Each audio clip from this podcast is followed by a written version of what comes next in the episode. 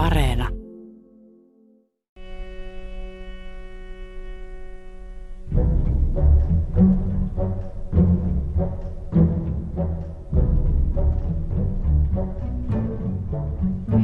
Tämän ohjelmasarjan edellisessä osassa kerron netissä leviävistä villeistä tarinoista Suomen rautakautisista muinaista kuninkaista ja sotaista itsenäistä Suomen valtiosta, joka oli olemassa ennen ruotsalaisten tänne tuloa. Siis noiden tarinoiden mukaan. Ne kertomukset Suomen muinaista kuninkaista pohjautuvat 1200-luvulla muistiin merkittyihin norjalais-islantilaisiin saakoihin, mutta niiden käyttämiseen lähteinä liittyy suuria historian tutkimuksellisia ongelmia, eikä arkeologiset löydötkään tue lainkaan noita väitteitä, kuten ohjelmasarjan edellisessä osassa kävi ilmi. No, nämä tieteelliset faktat eivät toki kaikkia vakuuta. Aivan oleellisena osana näihin kertomuksiin Suomen muinaista kuninkaasta liittyvätkin salaliittoteoriat, joissa joku yrittää pimittää ja kieltää meiltä salatun kunniakkaan historiamme. Minun nimeni on Seppo Heikkinen ja tässä ohjelmasarjan toisessa osassa vien teidät näiden muinaisiin kuninkaisiin liittyvien salaliittoteorioiden äärelle. Ovatko ne pelkästään harmitonta fantasiaa? Tällainen pseudohistoriallinen kirjoittelu ei toki ole pelkästään suomalainen juttu, vaan kyse on kansainvälistä ilmiöstä. Tässä ohjelmassa kurkkaamme myös, millaista vastaavaa kirjoittelua Venäjällä esiintyy. Mutta otetaan ensin se ajatus, että joku haluaa pimittää meiltä oikean, kunniakkaan historiamme. Jotta saisitte kuvan näistä, niin kaivoin esiin pari tyypillistä esimerkkiä netissä pyörivistä salaliittoteorioista. Nämä ovat peräisin Homma-foorumilta löytyvästä viestiketjusta. Onko edes olemassa kovin montaa maata, joiden historiaa muut vähättelevät? Saati, että maan kansalaiset itse aktiivisesti vähättelisivät omaa historiaansa. Kuinka paljon selittyy sillä, että maassamme on ruotsinkielinen vähemmistö, jolla on ollut kokonsa nähden suhteettomasti valtaa?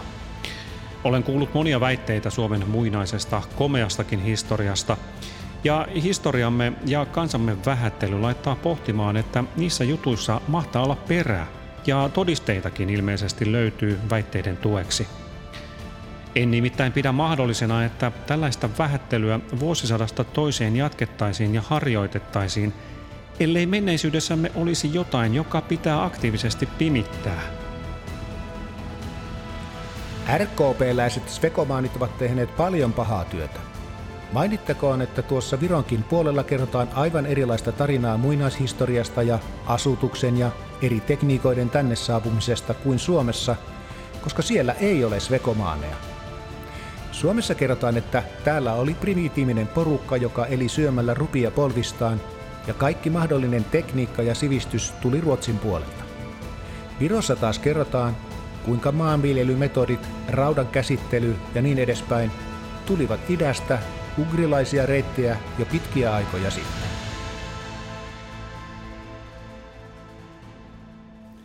Edellisessä osassa jo haastattelin Reima Välimäkeä, joka johtaa Turun yliopistossa tutkimusryhmää, joka setvii suomalaista ja venäläistä verkossa esiintyvää pseudohistoriaa ja historiapolitiikkaa.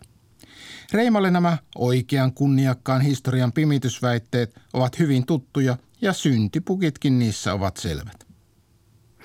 No ruotsalaiset tietysti, Suomen ruotsalaiset, akateeminen eliitti ja viime vuosina ennen kaikkea museovirasto, jos nyt tässä tiivistä näitä syyllisiä.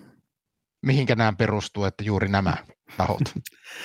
no se ruotsalainen ajatus peru, perustuu siihen tavallaan tämmöisen voittaja kirjoittaa historia ajatteluun, että sitten kun Ruotsi on liittynyt Suomen osaksi val- valtakuntaansa, niin suomalaisten ei haluta olla ylpeitä omasta kunniakkaasta menne- menneisyydestään ja sitten se salataan ja sitten sit tähän liittyy kaikkia ajatuksia, että Kuusiston piispallinnan palossa olisi kadonnut nämä varhaisimmat lähteet, siis varmasti siellä jotain varhaisia lähteitä on, on kadonnut, tuskin, tuskinpa kuitenkaan Suomen muinaisten kuninkaiden kronikkaa. Ja tavallaan tässä ajatuksessa kyllä ohitetaan se, että koko ajatus Suomesta muinaisena kuningaskuntana syntyy ruotsalaisten 1600-luvun historioitsijoiden, 1500-1600-luvun historioitsijoiden ajatuksena, että myös tällä valtakunnan osalla on kunniakas muinaishistoriansa.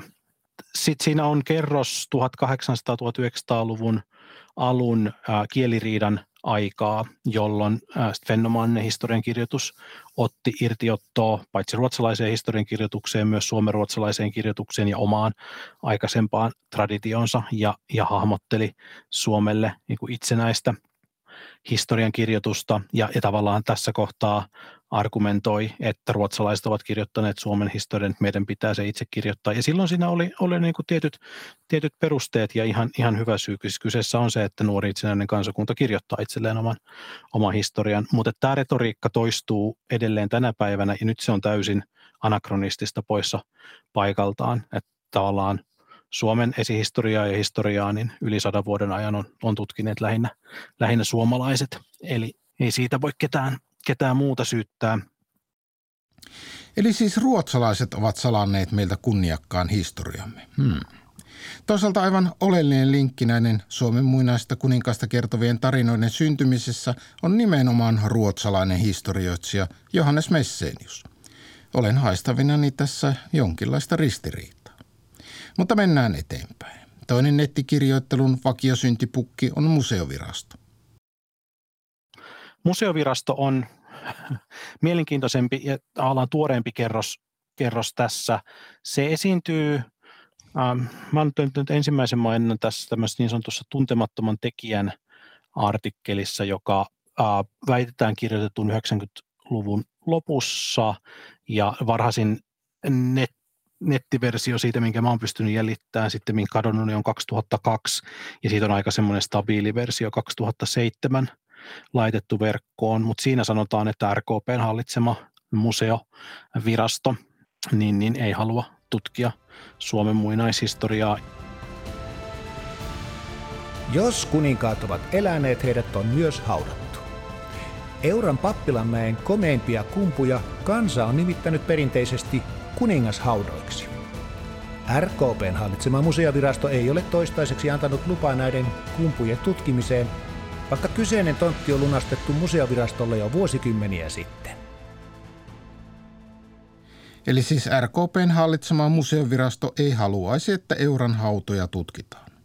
Netissä olen nähnyt lisäksi väitteitä, että museovirasto murskaa sinne lähetettyjä kolikoita ja kätkee muinaista kuninkaista kertovat löydöt ikuisiksi ajoiksi Oriveden keskusvarastolle. Nämä ovat kovia väitteitä valtiovirastoa kohtaan. On siis vähintäänkin kohtuullista pyytää museovirastolta kommenttia niihin. Sieltä lupautui vastaamaan amanuenssi Sami Raninen, joka ottaa työkseen vastaan metallin etsijöiltä saatuja löytöjä. Tavoitin hänet puhelimitse. No niin Sami, että tuolla internetin uumenissa on kaikenlaisia väitteitä museovirastoa kohtaan ja museoviraston toiminnasta, että aloitetaanpa vaikka siitä, että siellä on paljon väitteitä, että museovirasto ei tutki joitakin mielenkiintoisia kohteita, koska sieltä saattaisi löytyä jotain mielenkiintoista, niin ainakin tämä Euran kuninkaan haudat mainitaan aika usein, että onko niitä Euran kuninkaan hautoja ylipäätään tutkittu? No ihan alkaiskeksi kannattaisi varmaan kysyä, että onko näitä Euran kuninkaan hautoja ylipäätään olemassa. Niin. Että tämä nimenomainen salaliittoväite niin kuin siinä muodossa, missä mä olen siihen törmännyt, niin annettu ymmärtää, täällä Eurajokilaaksossa, joka on Suomen merkittävämpiä rautakautisia asutusalueita, he, jossa on oikeasti tehty kaivauksia varsin paljon, niin siellä olisi tällaisia kuninkaan kumpu, kumpuja, jotka on jätetty tarkoituksella tutkimatta. Eihän siellä niin kuin tällaisia kuninkaan kumpuja ole. Mä oletan, että tässä, tässä niin kuin on varmaan sekoittunut keskenään tämä Eurajokilaakson rikas rautakautinen astus. Ja sitten vähän lännempänä kiukaisissa. Siellähän on muinaisen kauan sitten kuivuneen merenlahden ympärillä tällainen pronssikautisten röykkiöhautojen suuri keskittymä. Nämä pronssikautiset haudat, ne ei ole, ole kumpuhautoja, vaan ne on kiviröykkiöhautoja. Kumpuhautahan viittaa niin kuin maasta, hiekasta tai sorasta tehtyyn kumpuun. Mutta tämä pronssikautiset haudat, nehän on usein sellaisia aika vaikuttavia ja monumentaalisia ja isoja näistä Panelian alueen röykkiöhaudoistahan tosiaan tunnetaan kansanperintönsä kuninkaan haudan nimellä – Eli mulla on sellainen käsitys, että niin Panelian pronssikautinen kuninkaan hauta ja sitten Eurajoen alueen runsas rautakautinen asutus on sekoittunut keskenään ihmisten mielikuvissa. Tästä kuninkaan haudasta voi sanoa se, että se tosiaan on tutkimatta. Se on Suomen niin kuin suurin tällainen pronssikautinen röykkiöhauta. Mutta Panelian alueella ja muuallakin satakunnassa näitä pronssikautisia suuriakin röykkiöitä on kuitenkin tutkittu. Ja tämänhetkisten tietojen perusteella on todennäköistä, että nämä monumentaaliset valot, erittäin isot kiviröykkiöt on usein syntyneet pitkän ajan kuluessa, kun niihin on tehty paljon hautauksia.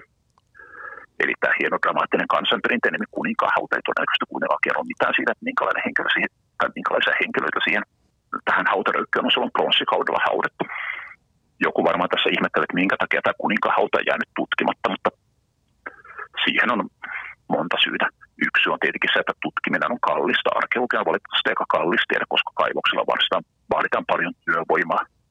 Sitten on kaivosten jälkityöt, kaivoskertomuksen laatiminen, löytyjen luettelointi, metallisen löytyjen kuonisarvointi. Kaikki tämä tulee kalliiksi ja Suomessa on tällaisen niin tutki, puhtaasti tutkimuksellista intresseistä tapahtuviin kaivauksiin on hyvin vähän, vähän rahoitusta. Esimerkiksi museovirasto ei pysty sellaisia näin nykyisin tekemään ollenkaan. Mutta ehkäpä kuitenkin suurin syy siihen, miksi tämä kuninkahauta on tutkimatta, on ihan yksinkertaisesti se, että koska se on suurin Suomessa säilynyt tällainen pronssikautinen röykkiöhauta. Muitakin yhtä isoja röykkiöitä on ollut olemassa, mutta ne on kaikki tuhoutuneet.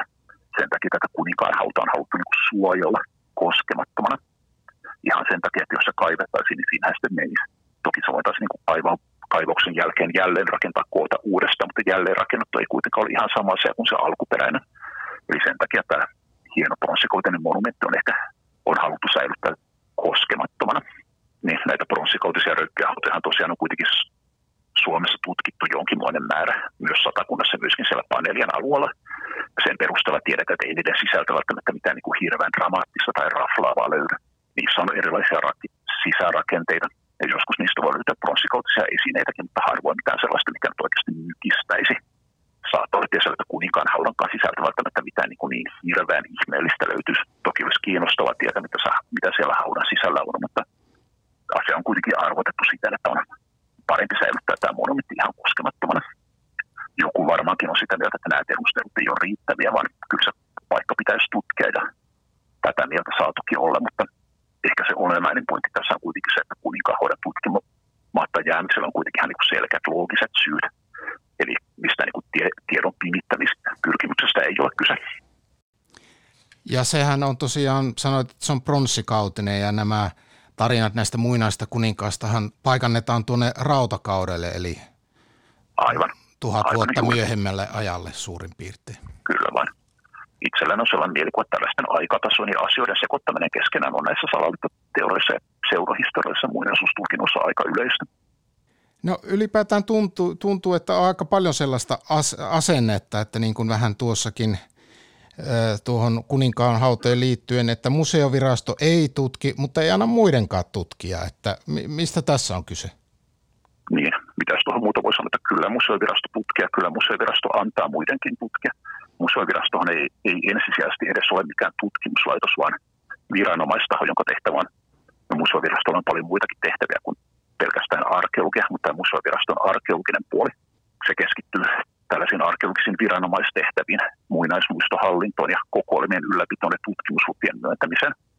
Museovirastolla on myös sama niin kuin arkeologinen kenttäyksikkö, se joka tekee tutkimuksia noin 30 kenttätyöt vuosittain, mutta nämä museoviraston kenttätyöt keskittyy tällaisiin yksityishenkilöiden pienimuotoisiin rakennushankkeisiin. Eli kun rakennushanke mahdollisesti uhkaa joltakin kiinteää muinaisjäännöstä ja kyseessä on yksityishenkilön pienimuotoinen hanke, niin sitten ne tarvittavat arkeologiset tutkimukset on tehtävä viranomaistyönä. Ja tämä museoviraston kenttäpalvelu keskittyy nykyään tällaiseen toimintaan.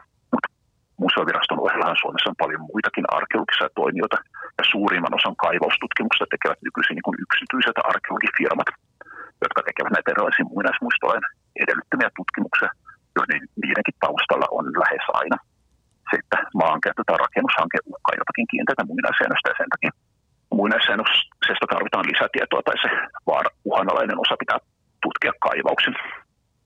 Museovirasto kyllä myöntää tutkimuslupia. Viime vuonna niitä myönnettiin muistaakseni 323. Oikeasti yhden vuoden aikana yli 300 tutkimuslupaa, joten on se aika omituinen väite, että museovirasto ei mukaan antaisi muiden tutkia. Tietenkin tutkimuslupia myönnetään ainoastaan ammattiarkeologialla, koska sehän on ihan ymmärrettävä, että ei kiinteiden muiden jäsenestön tutkiminen vaatii kuitenkin tietyn määrän ammattitaitoa ja se vaatii järkevän tutkimussuunnitelman ja järkevät resurssit. Harrastelijoita ei ihan voi päästää mitä tahansa kaivamaan. Ei ainakaan ilman valvontaa. Että kyllähän Suomessa jonkin verran on tehty myös tällaisia yleisökaivauksia, kaivamaan niin ammattiarkeologian valvonnassa ja opastamina. itsekin olen neljä vuotta sitten johtanut tällaisia kaivoksia tuolla Pirkkalassa, kun Pirkkalan kunta ja Pirkanmaan maakuntamuseo järjestää oikein hienot yleisökaivokset. Yleisökaivoksille varmasti olisi kysyntää enemmänkin kuin mitä niitä kyetään järjestämään, mutta niidenkin järjestäminen tulee kalliiksi, niin sen takia niistä ei tarjonta ehkä ole ihan kysyntää vastaavassa määrin. No sitten esiintyy tällaisia väitteitä, että jos nämä harrastelijat, metallin etsijät ja muut löytävätkin jotain mielenkiintoista, niin museovirasto vie ne Orimattilan keskusvarastolle, jossa ne ovat 200 vuotta, eli tämän tyyppisiä on. Että sinähän nimenomaan otat vastaan näitä metallietsijöiden löytämiä esineitä, että mitä niille oikeasti tapahtuu? No ei ne mihinkään Orimattilaan lähde, koska arkeologisia kokoelmia säilytetään pääasiassa täällä Helsingin keskustassa Sturen kadulla. Ja kyllä löydöt otetaan vastaan, ne käsitellään, liitetään kokoelmiin ja sitten kun ne on liitetty kokoelmiin, ne on sekä näyttelytoiminnan että tutkimustoiminnan käytettävissä toivottavasti hyvin pitkälle tulevaisuuteen saakka. Ja Suomessa oikeasti tehdään esinelöytöihin kohdistua tutkimusta jatkuvasti ja myös erilaista arkeologista näyttelytoimintaa jatkuvasti.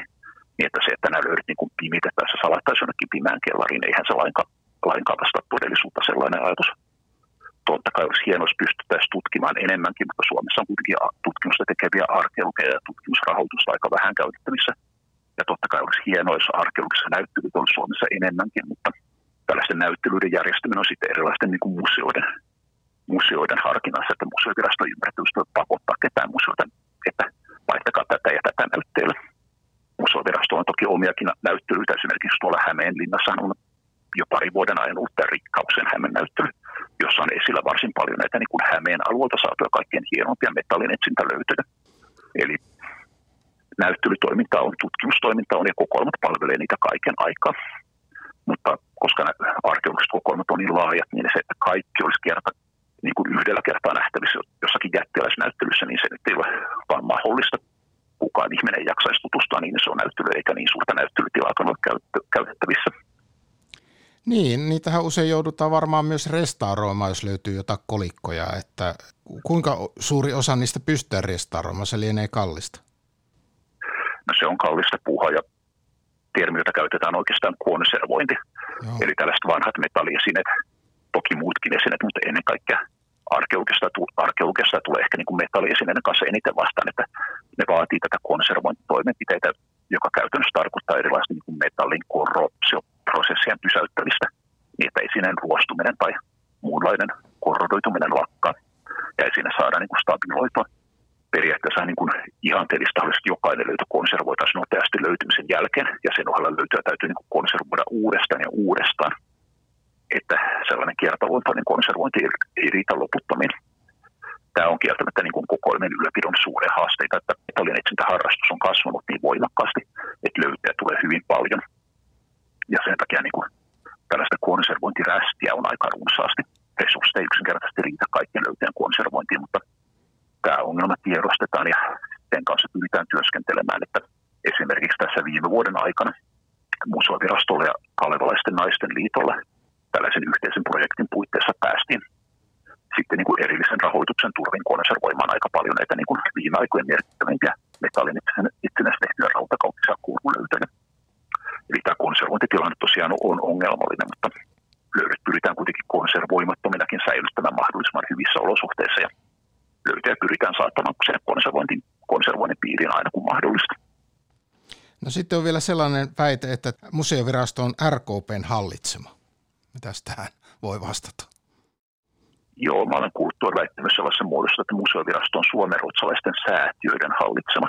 Eli mitäpä tuohon nyt voi vastata aika erikoinen ajatushan se, että niin kuin valtion virasto olisi yhden puolueen kontrollissa tai yksityisten säätiöiden kontrollissa. Ei se asia nyt ihan niin mene. No, joka tapauksessa museovirasto toimii opetus- ja kulttuuriministeriön toimialan alla ja koska Suomessa on viimeksi edes ollut RKP edustava opetusministeri. Siitä on kyllä muistaakseni jo aika pitkä aika. Eli tässä suhteessa nämä salaliittoteoriat kieltämättä on aika, aika merkillisiä muinaismuistolakin ja muuhun asiaan liittyvä lainsäädäntö, niin siihen tämä museoviraston toiminta, toiminta pohjautuu ja toiminta säilyy vakaalla pohjalla ihan riippumatta siitä, että minkä puolueen edustaja nyt sattuu kelemaan opetusministeriön tointa hoitamassa. Näin salaliittoteorioihin vastasi ja museoviraston prosesseja avasi amanuenssi Sami Raninen. Hassua sinänsä, että museovirasto on käynyt syntipukiksi myös suomenruotsalaisille paikallishistorioitsille, muistaa Reima Välimäki. Joo, museo, museovirasto on, on ollut syypää monenlaiseen historian kätkemiseen, eli 70-80-luvun taitteen, taitteessa Vöyrissä Pohjanmaalla on, on tämmöinen tapaus, missä paikallishistoria-aktiivit, kotiseutuaktiivit, niin haluaa ottaa uudelleen tarkasteluun sen, sen että onko, onko sillä seudulla ollut ää, ruotsinkielisen asutuksen jatkumo viikinkin ajalle. Siis niin kuin pääsääntöisesti ajatellaan, että, että Suomessa on kyllä historia varhaisemmissa vaiheissa ollut, ollut germaanista tai skandinaavista asutusta, mutta että se, se on hävinnyt, hävinnyt tota koko, kokonaan ja sitten syntyy keskiajan mittaan niin 1100-luvulta 1300-luvulle tulee kun asutusaalto Ruotsista Suomen rannikolle, Mut, mutta että se Vöyrin alue on ollut vähän kuin kiistanalainen, että voisiko siellä puhua asutusjatkumosta ja, ja se on ollut sit siellä paikallisesti kuin ruotsinkielisille ää, tärkeä osa identiteettiä. Ja, ja silloin ää, löytyi tämmöisiä kuin riimu kiviä, jotka sitten museovirasto totesi myöhemmin niin kuin historiallisen ajan väärennökseksi 1800-1900-luvulla jossain vaiheessa tehdyksi. Ei kun suoraan sanonut, että esimerkiksi tämä porukka olisi niitä silloin, silloin tehnyt, missä nimessä ei, ei viikinki-aikaisia, jolloin sitten taas näiden paikallisten silmissä Suomen kielisten hallitsema pääkaupunkiseudun museovirasto ei halunnut ottaa huomioon – ikään kuin maakunnan kielivähemmistön historiaa, eli, eli tota, tosiaan museovirasto on, on salannut sekä, sekä tota suomenkielisten että ruotsinkielisten suomalaisten historiaa.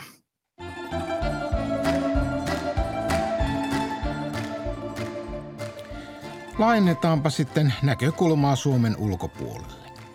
Tällainen tieteellisestä tutkimuksesta piittaamaton seurahistorian kirjoittelu ei toki ole ainoastaan suomalainen juttu, vaan ihan globaali ilmiö. Turun yliopiston projektissa on tutkittu myös vastaavallasta kirjoittelua Venäjällä. Siihen on perehtynyt nykyisin tutkijatohtorina Tallinnan yliopistossa työskentelevä Mila Oiva.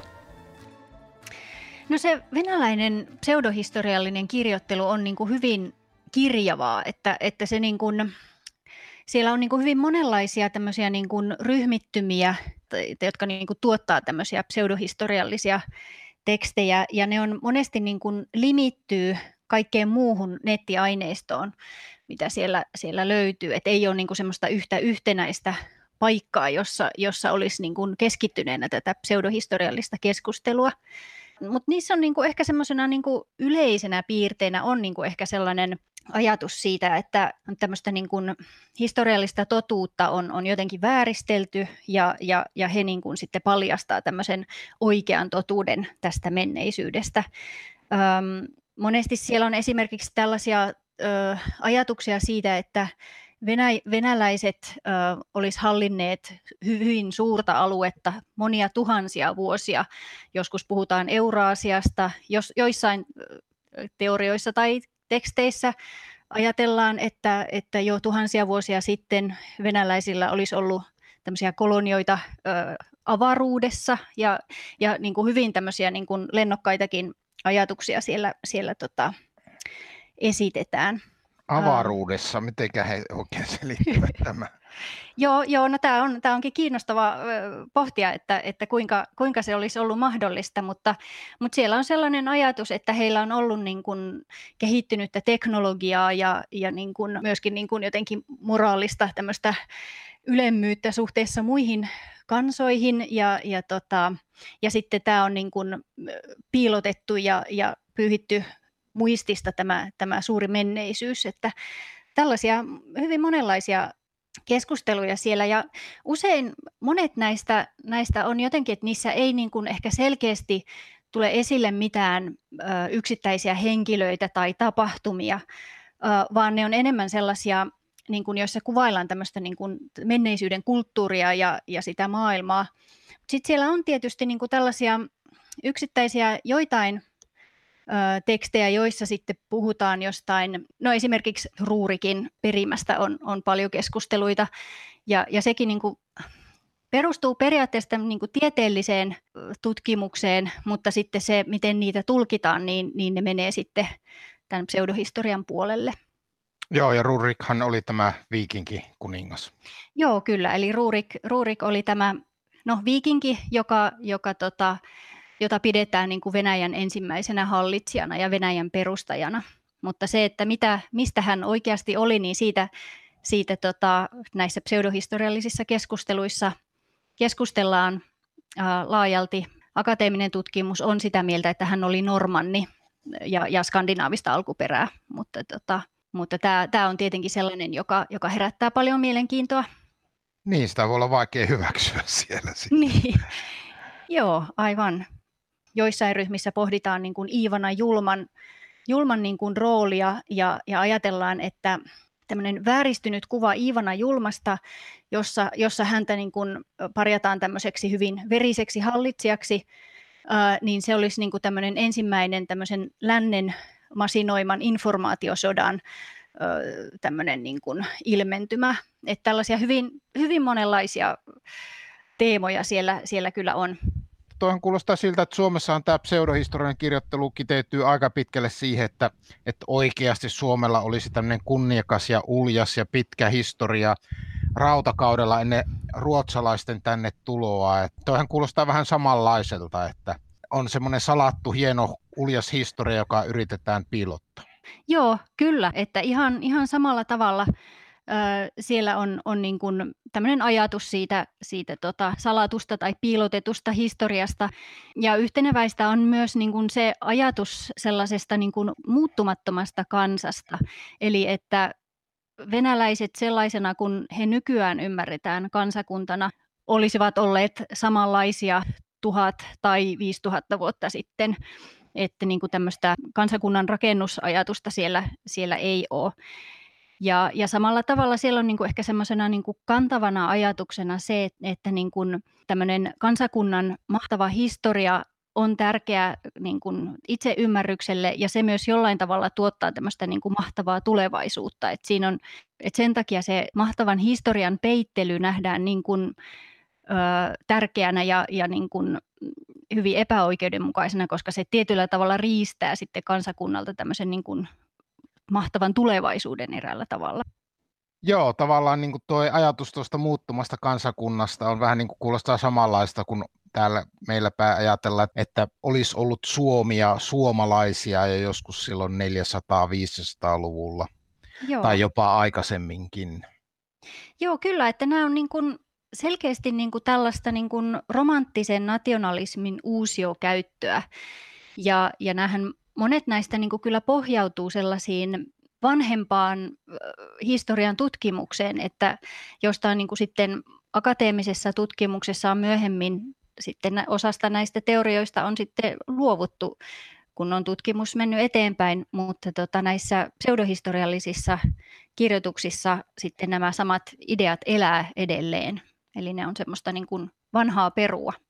Sittenhän tässä tosiaan, että salaillaan tätä kunniakasta historiaa, niin Suomessahan se kiteytyy aika pitkälle se, että ruotsalaiset ja on halunnut häivyttää tämän suomalaisen muinaisen kunniakkaan historian. Nyt museovirasto ja RKP jatkaa tätä salailua, niin, niin ketkä ne tahot sitten Venäjällä on, ketkä on syntipukkeja tällaiseen salailuun?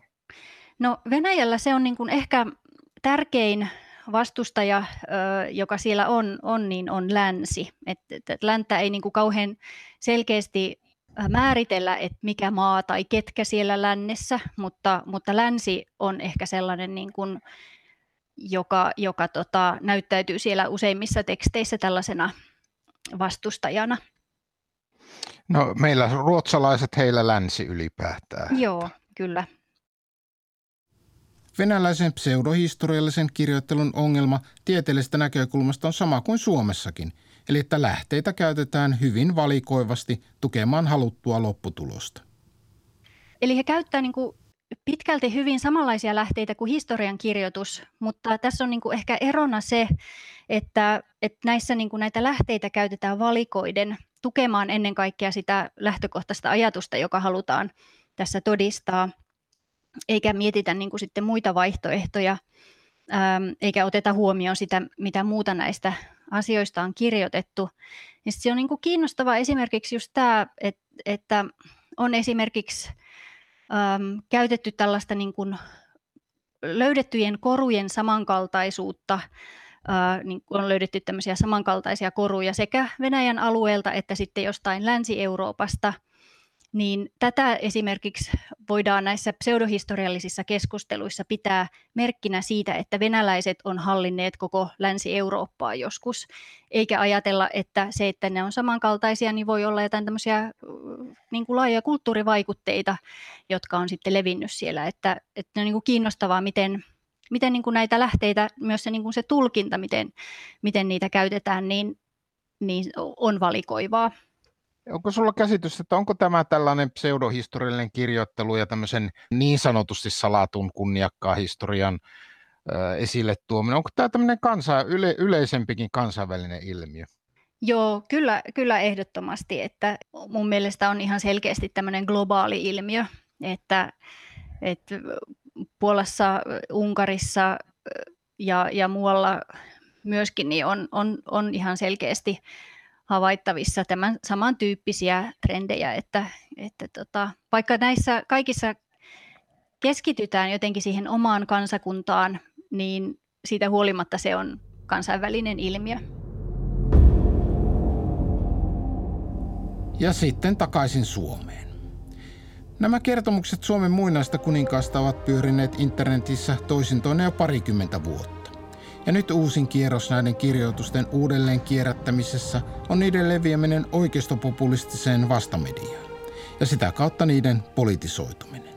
Dosentti Reima Välimäki.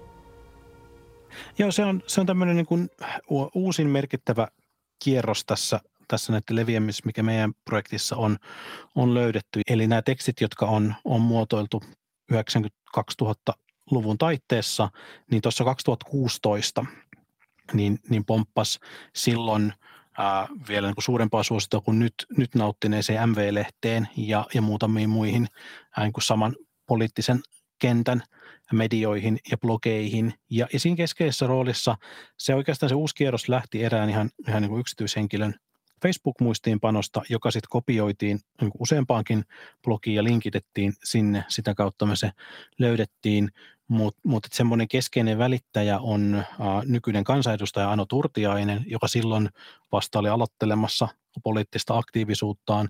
Hän, hän tota, nappasi sen, julkaisi blogissaan, josta sitten taas puolestaan ä, MV-lehden Ilja Janitskin nappasi sen julkaisu uudestaan ja sitten sit alkoi kaivaa myös muita tähän liittyviä tekstejä. Ja, ja tavallaan sitten tästä tuli, tuli semmoinen, että niitä niit oli – oli tota MV-lehdessä nykysuomi.comissa sit näihin, näihin liittyvissä uh, blogeissa sitten taas kopioitiin edelleen niitä tekstejä.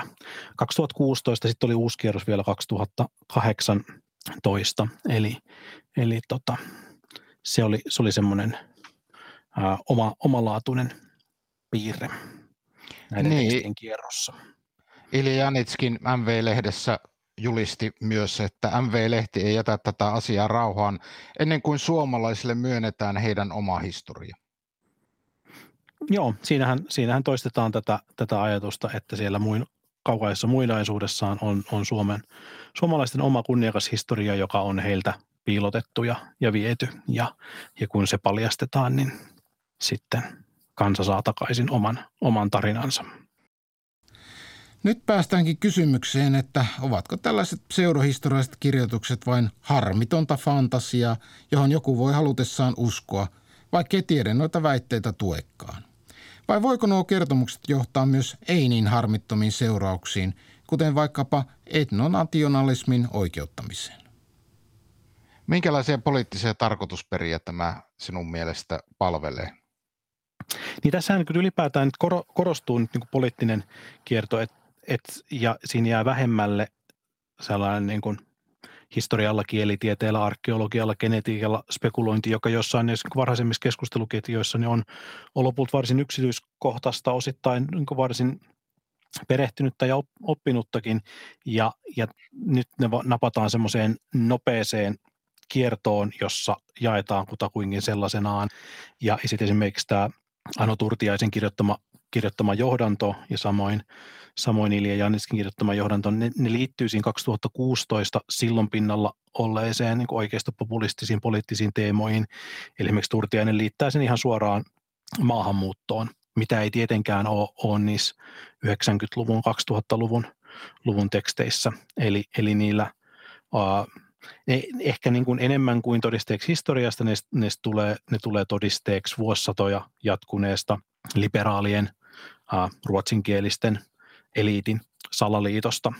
Mutta totta kai niissä on myös se niin kuin historiakuva, niin siinä on, on poliittinen potentiaali. Eli kun, kun puhutaan hirveästi problematisoimatta Suomen muinaisesta kuningaskunnasta, niin, niin siinä ikään kuin ohitetaan se viikinkiajan todellisuus ja vielä itse asiassa keski, keskiäänkin todellisuus, että Suomen alue on, on etnisesti kilpailtu tila, jossa vielä niin kuin kieli, kielisuhteet muuttuu, että et suomenkielinen väestö alkaa levittäytyä sisä-Suomeen, pohjoiseen työntää sisältää, työntää niin edeltään saamelaisväestöä tai sulauttaa sitä itseensä, eli kielenvaihdon kautta yhteiset vaihtaa kieltään. Samaan aikaan rannikolle tulee ruotsinkielistä ää, väestöä ja, ja tavallaan sit siitä, siitä muotoutuu se, mistä sitten myöhemmin tulee Suomi ja, ja suomalaiset, joka on, on paljon muuta kuin se tuhannen vuoden takainen suhteellisen pienellä alueella ollut, ollut suomalaisasutus, mutta mut tavallaan tätä voidaan käyttää myös etnonationalistisen politiikan oikeuttajana. Ihan suoraan en ole löytynyt noissa ää, tätä edustaneet esimerkiksi niin entisten perussuomalaisten nuorten tai, tai nyt on viime aikoina tullut sinimusta. Liike, joka nyt näyttää varsin pieneltä ja marginaaliselta, mutta kuitenkin on tällä kentällä uusi, uusi avaus, niin en ole nähnyt suoraa viittauksia Suomen muinaisiin kuningaskuntiin, mutta esimerkiksi heillä esiintyvä ajatus siitä, että ää, suomalaisia on tänne alueelle esihistoriallisena aikana saapuneiden väestöjen jälkeläiset, niin se sitten liittyy jo, jo tähän keskusteluun, että ketkä, ketkä ovat ne tätä asuttaneet ja, ja hallinneet ja kellä on, on ikään kuin oikeus tähän alueeseen. Ja kyseessä on semmoinen jälleen ei pelkästään Suomessa esiintyvä, vaan ympäri Eurooppaa oleva niin kuin etnonationalistinen ajatus siitä, että kansakunnilla on jonkinnäköinen hetki, jolloin he oikeutetusti ottavat alueen haltuunsa. Ja, ja tässä tapauksessa se nyt liitetään tuonne viikinkiaikaan ja että ja et se suomenkielinen väestö olisi se, joka on oikeutettu, niin enemmän oikeutettu kuin muut, muut väestöt tätä osaa Euroopasta asuttaan. Ja, ja sehän on tietysti täysin, täysin mielivaltainen, että se niin tietysti vedetään siihen ja sitten nähdään esimerkiksi hieman myöhemmin alueelle saapuvat ruotsalaiset vieraana elementtinä. Ja silloin, silloin ikään kuin käytetään menneisyyttä ää, oikeuttamaan ää, tiettyä visiota niin kuin nyky, nykyhetkessä. Ja, ja siinä on ihan selkeästi historian poliittinen käyttö silloin kyseessä. Ja se selittää osittain sitä, että miksi, miksi tämän kaltainen kertomus niin vetoo tuolla oikeistopopulistisessa vastamediassa. Se, mikä on mielenkiintoista, mikä on selkeä muutos, on, on se, että 1900-luvun alussa niin selkeästi muotoiltiin, että suomalaisten historiallinen tehtävä on olla läntisen kulttuurin etuvartio suhteessa Venäjään. Suomalaisten tehtävä on taistelu itää vastaan, mutta tämä, tämä on hävinnyt tästä tota, 2000-luvun pseudohistoriallisesta keskustelusta, että ruotsalaisviha on säilynyt, venäläisviha on, on poistunut kuvioista. Käsitystä menneisyydestä voidaan siis käyttää jopa välineenä sen rajaamiseen, että kenellä oikein on oikeus asua Suomen nykyisellä alueella. Mutta jos ei mennä aivan tuonne ääripäähän, niin on kiinnostavaa pohtia, että mitä kansakunnasta kertoo se, että tarvitaan tällaisia mahtavaa historiaa korostavia pseudohistoriallisia kertomuksia. Tutkijatohtori Mila Oiva. Joo, mä oon, oon miettinyt tätä ja tämä on niin kuin tosi kiinnostava kysymys, että tietyllä tavalla mä niin kuin kyllä tunnistan sen sellaisen kaikkien ihmisten toiveen jollain tavalla niin kuin, äh, kuulua tämmöiseen niin kuin hienoon kansakuntaan tai hienoon ryhmään ihmisiä, joilla on niin kuin jotenkin tämmöinen mahtava, mahtava menneisyys ja, ja, ja näissä selkeästi niin kuin, nämä on niin kuin tällaisia tekstejä, joissa kehitetään ja, ja peilataan sitä omaa identiteettiä ja halutaan niin kuin ehkä pönkittää sitä, että, että minä ja, ja me olemme jotenkin tässä erityisen hienoja ja, ja sellaista. Ää, tietyllä tavalla mä en niin kuin ehkä siis se tietenkin niin kuin kumpuaa ehkä tämmöistä niin kuin identiteettikysymyksestä, mutta sitten se on niin kuin kiinnostava just miettiä, että niin kuin mun mielestä se ehkä ei kerro niinkään huonosta itsetunnosta, vaan ehkä tämmöisestä niin kuin yksipuolisesta tai vanhakantaisesta niin kuin historian ymmärryksestä. Et ajatellaan, että hieno menneisyys tarkoittaa sitä, että on joku tämmöinen mahtava kuningaskunta tai hallitaan laajoja alueita ja jotenkin ja eikä niin kuin nähdä sitä, että, että hieno historia voi olla myös ilman ihan niin kuin ilman tämmöisiä niin kuin kuningaskuntia tai, tai voitettuja sotia tai, tai tämmöisiä niin kuin suuryksilöitä, vaan, vaan ihan jo se, että mitä siellä menneisyydessä onkaan tapahtunut, niin, ja, ja, niin sekin voi olla oikeasti tosi hienoa, hienoa menneisyyttä ja historiaa, että, että tässä on niin kuin jotenkin ehkä tämmöinen niin kuin suurmieshistoria ja, ja valloitusten historia, joka nähdään niin kuin semmoisena merkityksellisenä, oikeana, kunniakkaana historiana, eikä niitä, niitä muita, jotka on niin kuin oikeasti myös hienoa, oikeata menneisyyttä. Niin, jos ajatellaan, että täällä Suomessakin onhan se ollut aika hieno saavutus, että täällä on niin kuin aika ankarissa oloissa kumminkin aikanaan eletty ja pystytty asumaan, niin onhan niin. siinäkin jo aika kunniakasta historiaa. On, kyllä.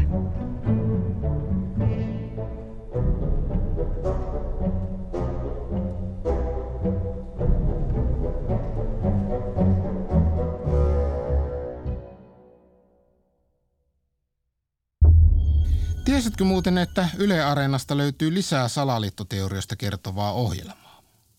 Jos pidit tästä, niin saatat pitää myös Kuuta ei ole salaliittoteorioiden kulttuurihistoriaa ohjelmasarjasta.